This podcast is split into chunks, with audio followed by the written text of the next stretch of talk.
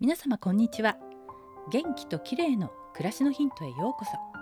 今日もお越しいただきありがとうございます。今日は先日からお届けしているアルツハイマー病の予防の3回目です。アルツハイマー病真実と終焉の著者デール・ブレデセン氏が提唱するリコード法の内容を分かりやすくご紹介しています。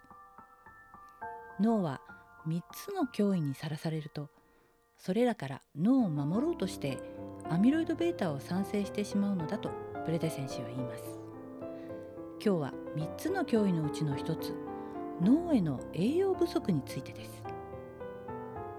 前回は3つのうちの最も大きな脅威である慢性炎症を取り除くための食生活についてでした。こちらも興味のある方は是非お聞きくださいね。今回は脳を良い状態で動かすために必要な栄養についてです。脳を働かせるにはある特定の栄養が必要でそれらが欠乏すると脳はアミロイド β を産生してしまうのだそうです。それらは何かというと甲状腺ホルモンや性ホルモンなどの特定のホルモンそして BDNF と呼ばれる脳由来神経栄養因子とはビタミンの B や D などです。バランスの良い食事をとりビタミンなどの栄養が不足しないようにすることが認知機能を低下させないためには大切なんですね。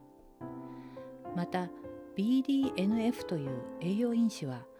脳の神経細胞の成長や再生を促すタンパク質の一種で脳が働くためのいわば栄養分です。残念ながら性ホルモンや BDNF は加齢によって減少してしまうのですが BDNF はなんと運動で増えることが分かっているんです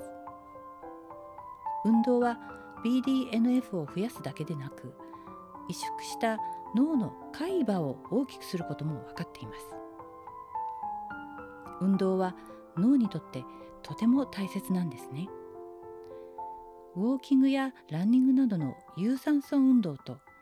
スクワットなどの筋力トレーニングの両方を定期的に行うのが良いようです。今